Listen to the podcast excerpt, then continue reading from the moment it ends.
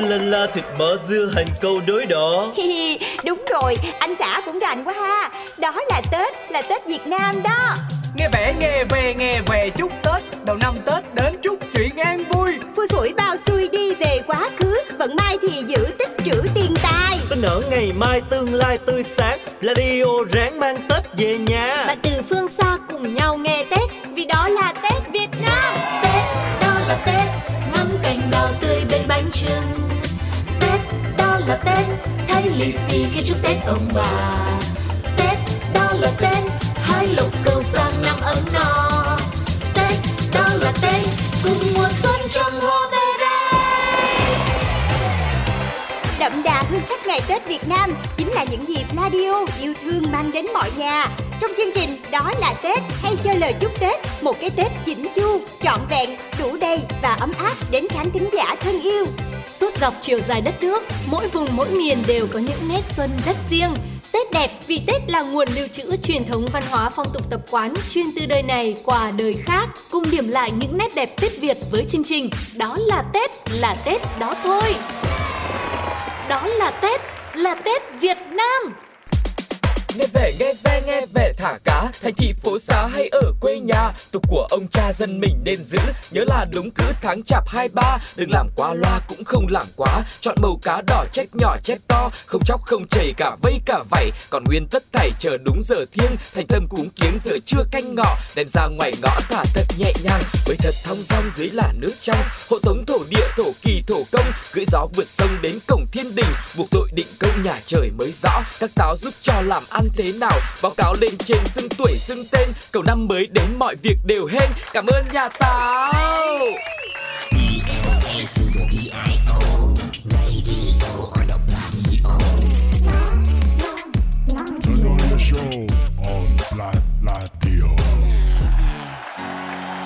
chào các bạn, tiếp tục đến với Đó là Tết. Và khi Tết gần đến thì không chỉ những cảm xúc kỷ niệm bồi hồi vào những ngày du xuân ùa về đâu Mà đó còn là những việc mà trong hoặc là trước Tết chúng ta cần phải làm, cần phải chuẩn bị nữa Như là việc thả cá chép đưa ông Táo lên chầu trời vậy. Ừ, trong bài về mà các bạn vừa lắng nghe thì cũng đã mô tả một phần nào đó được không khí hay những công đoạn cũng như những tiêu chí lựa chọn cá làm sao cho đúng nhưng mà cũng chưa đủ.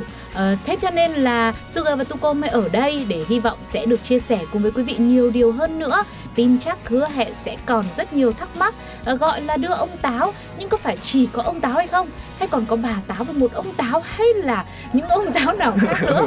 Thì chúng ta sẽ cùng nhau khám phá nhé mong là với chủ đề này thì đó là Tết sẽ mang đến thật nhiều điều chi tiết cụ thể hơn. Với quý vị cũng mong muốn là các bạn hãy để lại bình luận về những gì mọi người đã biết về ngày 23 tháng Chạp hay là phong tục thả cá này cùng với chúng tôi bằng cách bình luận trên ứng dụng FPT Play hoặc là inbox vào fanpage Pladio. Và trước tiên thì chúng ta sẽ cùng nhau tìm hiểu về nguồn gốc ý nghĩa của tục đưa ông Táo về trời thông qua câu nói của dân gian. Thế gian một vợ một chồng, không như vua Táo, hai ông một bà. Câu chuyện về sự tích ông công ông Táo được tương truyền với nhau rằng xưa kia có vợ chồng Trọng Cao, Thị Nhi ở với nhau lâu năm nhưng mà không sinh được con. Dần ra thì cuộc sống hai vợ chồng nảy sinh những mâu thuẫn, Thị Nhi đau đớn buồn tủi bỏ nhà ra đi. Sau khi Thị Nhi ra đi với mong muốn chồng có cảm giác hối hận rồi đi tìm mình về, nhưng mãi vài hôm sau, Trọng Cao mới bắt đầu đi tìm vợ. Ngày này qua tháng khác, Thị Nhi cũng lưu lạc rồi gặp Phạm Lang và nên duyên vợ chồng. Một thời gian lang bạt tìm vợ, Trọng Cao như một người ăn xin, nay đây mai đó. Tình cờ một ngày Trọng Cao đến xin đúng nhà của Thị Nhi, gặp lại nhau, cả hai rơm rớm nước mắt. Thị Nhi thấy bản thân có lỗi vì chuyện không có gì, cũng bỏ nhà đi, lấy người khác làm chồng, nên xin Trọng Cao tha thứ. Trọng Cao gặp lại vợ cũng mong vợ bỏ qua lỗi lầm. Khi ấy, Thị Nhi suối chồng cũ chui vào đống rơm núp tạm vì đã đi nhiều ngày không ăn không uống nên khi Trọng Cao vào trong đó trốn thì liền ngủ say. Phạm làng về đến nhà được hàng xóm yêu cầu bán cho. Ông bèn đốt đống rơm để lấy cho bán. Lúc này do ngủ say nên Trọng Cao chết cháy. Nhìn đống rơm cháy phừng phực, Thị Nhi cảm thấy mình có sống cũng không còn ý nghĩa nên lao vào đống rơm để đi theo. Phạm là nghĩ không hiểu chuyện gì, cũng nghĩ chỉ còn lại một mình thì không thiết tha gì nữa, nên ông cũng nhảy vào đống rơm để cùng chết. Sự kiện này được các thần linh báo với Thượng Đế, nên Thượng Đế ra lệnh cho một bà hai ông được làm thần táo trong mỗi gia đình. Người chồng cũ là thổ công, trông coi việc trong bếp, người chồng mới là thổ địa, trông coi việc trong nhà, còn người vợ là thổ kỳ, trông coi việc chợ búa. Và cứ vào ngày 23 tháng Chạp hàng năm, cả ba phải về trình tấu lại tất cả các việc làm tốt xấu của con người trong một năm để thiên đình định đoạt công tội thưởng phạt phân minh. Ý nghĩa qua câu chuyện này là để các gia đình có vợ có chồng sống bên bếp lửa biết quý trọng hạnh phúc mình đang có, qua đó thì mình vun bén và xây dựng gia đình. Và qua câu chuyện vừa rồi thì mình cũng có thể thấy một phần nào đó về việc là trong sinh hoạt của người Việt mình à, ngày nay ấy, Ừ. khi mà các cặp vợ chồng ở trong nhà lúc nào cũng mong muốn là ngọn lửa trong căn bếp lúc nào cũng phải được có cái sự hơi ấm đúng không ạ? Đúng rồi. Sự ấm áp trong căn bếp cũng là sự ấm áp của cả mối quan hệ của cả một gia đình nhỏ như vậy. Ừ. Thế thì ý nghĩa của tục lệ cúng táo quân sẽ là như thế nào? Theo quan niệm của người Việt Nam, ông táo không những định đoạt may rủi phúc họa của gia chủ mà còn ngăn cản sự xâm phạm của ma quỷ vào thổ cư, giữ bình yên cho mọi người trong nhà nữa. Theo tục cổ truyền của người Việt thì táo quân gồm hai ông và một bà như chúng tôi đã chia sẻ ở trên, tượng trưng là chiếc kiềng ba chân ở nơi nhà bếp của người Việt ngày xưa. Táo quân còn gọi là táo công là vị thần bảo vệ nơi gia đình cư ngụ và thường được thờ ở nơi nhà bếp, cho nên còn được gọi là vua bếp. Vị táo quân quanh năm chỉ ở trong bếp, biết hết mọi chuyện trong nhà, cho nên để vua bếp phù trợ được nhiều điều may mắn trong năm mới, người ta thường làm lễ tiễn đưa ông táo về chầu trời rất trọng thể.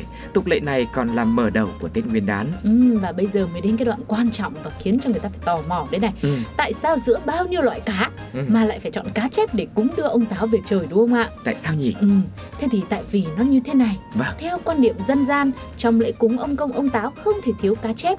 Loài vật này được chọn bởi vì nó sẽ hóa rồng, đưa ông táo về trời và đem lại thành công, thịnh vượng cho gia chủ. Vâng và chắc chắn là quý vị cũng rất là quen với câu cá chép hóa rồng rồi phải không ạ? Ừ. Tương truyền rằng thì cá chép khi muốn trở thành con rồng phải qua 3 kỳ thi. Mỗi kỳ thi như vậy là lên gần trời hơn một chút và phải qua những gành thác cao nữa. Bài thứ nhất là phải búng đuôi qua một cái thác cao hiểm trở. Khi cá chép búng qua được thì đuôi thay đổi có sức mạnh hơn. Qua bài thứ hai, sóng mưa vần vũ dữ dội hơn nhưng cá chép vẫn vượt qua. Lúc này một nửa mình cá chép đã hóa rồng. Sau khi búng qua được bài thi thứ ba thì toàn thân cá chép hóa thành rồng. Do đó không thể thay cá chép bằng con vật khác. Ừ. Ngoài ra cá chép còn đại diện cho sự phát triển và khả năng sinh sôi rất lớn. Điều này tượng trưng cho tín ngưỡng phồn thực, cầu mong sự sinh sôi, phát triển của người Việt xưa. Nhưng mà này, tôi vẫn tò mò. thì cá khác đi. Thế tại sao ngay từ đầu lại phải là cá chép nhỉ? Mới mới được hóa rồng à hay sao? có lẽ là người ta cũng căn cứ vào những cái đặc tính của loài cá này À. tức là có một cái sức sống rất là mãnh liệt sinh sôi và phù hợp với cái mong ước ở trong cuộc sống của người dân cho nên Ừ. họ đã gắn ghép cái hình ảnh đấy vào và coi nó rất là thiêng liêng gần Ừ. gũi Vâng, tôi thì tôi thấy rằng là thôi được rồi, nói như thế nó cũng thuận miệng rồi. Ừ. Chứ bây giờ mà đổi cá khác là không được. Vâng Dụ cá chê hóa rồng là không xong, ừ rồi cá vàng hóa rồng cũng không được. ừ Ừ, tôi vẫn đồng ý cá chép nhá. tại vì mình nghe mình quen nó thuận tai thuận miệng đúng không Dạ vâng ạ. Thế thì còn ngoài cá chép ra, lễ vật để cúng ông táo còn cần gì nữa? Lễ vật để cúng đưa ông táo về trời thường sẽ có mũ ông công ba cỗ hay là ba chiếc đấy, hai mũ đàn ông và một mũ đàn bà. ừ. Mũ dành cho các ông táo thì sẽ có hai cánh chuồn, mũ dành cho táo bà thì không có cánh chuôn. Và nói thêm về cách thả cá thì từ khoảng 17 tháng chạp, mọi người đã bắt đầu cúng ông táo và kết thúc vào ngày 23. Ngày cúng đưa ông táo về trời thường gắn liền với việc phóng sinh cá chép vì đó là cách ngắn nhất để ông táo có mặt trên thiên đình để báo những việc xảy ra trong gia đình trong một năm. Người ta thường chuẩn bị ba con cá chép sống màu đỏ thả trong chậu nước để cúng cùng với các đồ lễ khác và sau khi cúng xong thì sẽ đem thả ở sông, ao, hồ nghĩa là phóng sinh để đưa ông táo về trời. Cũng có nhiều gia đình thay cá chép sống bằng cá chép giấy. Những đồ vàng mã này sẽ được đốt đi sau khi mà lễ cúng ông táo vào ngày 23 tháng Chạp được tiến hành xong vào lúc trước 12 giờ cùng với bài vị cũ. Sau đó người ta lập bài vị mới cho táo công. Như vậy có thể thấy rằng việc cúng ông táo vào tối 22 hay là ngày 23 thì nó cũng không quan trọng.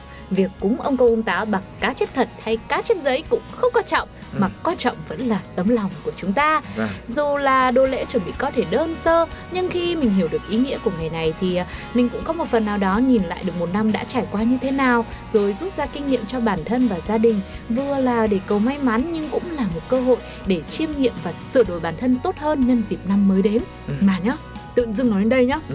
cảm giác cứ như là kỳ họp phụ huynh Là sao?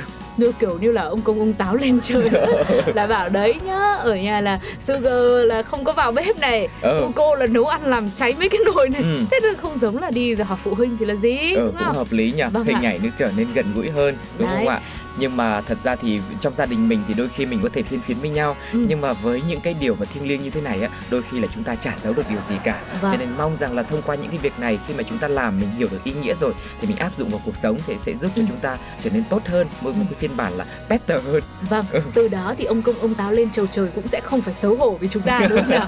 Vì một năm qua chúng ta đã quá là tuyệt vời và quá là nỗ lực rồi và năm tới thì cũng sẽ là như vậy quý vị nhé. Vâng. Chúc cho mọi người có một năm mới là ông công ông táo là nở mày nở nửa mặt. Vâng, quá tự hào. Còn lúc này thì thời lượng dành cho chương trình phải khép lại thôi. Suga và Tuko xin hẹn quý vị ở những số đó là Tết tiếp theo nhé. Bye bye. bye. bye.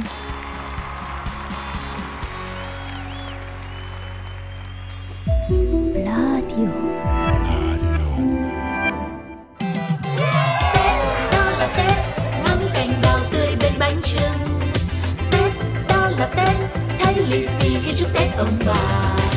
Tết đó là Tết.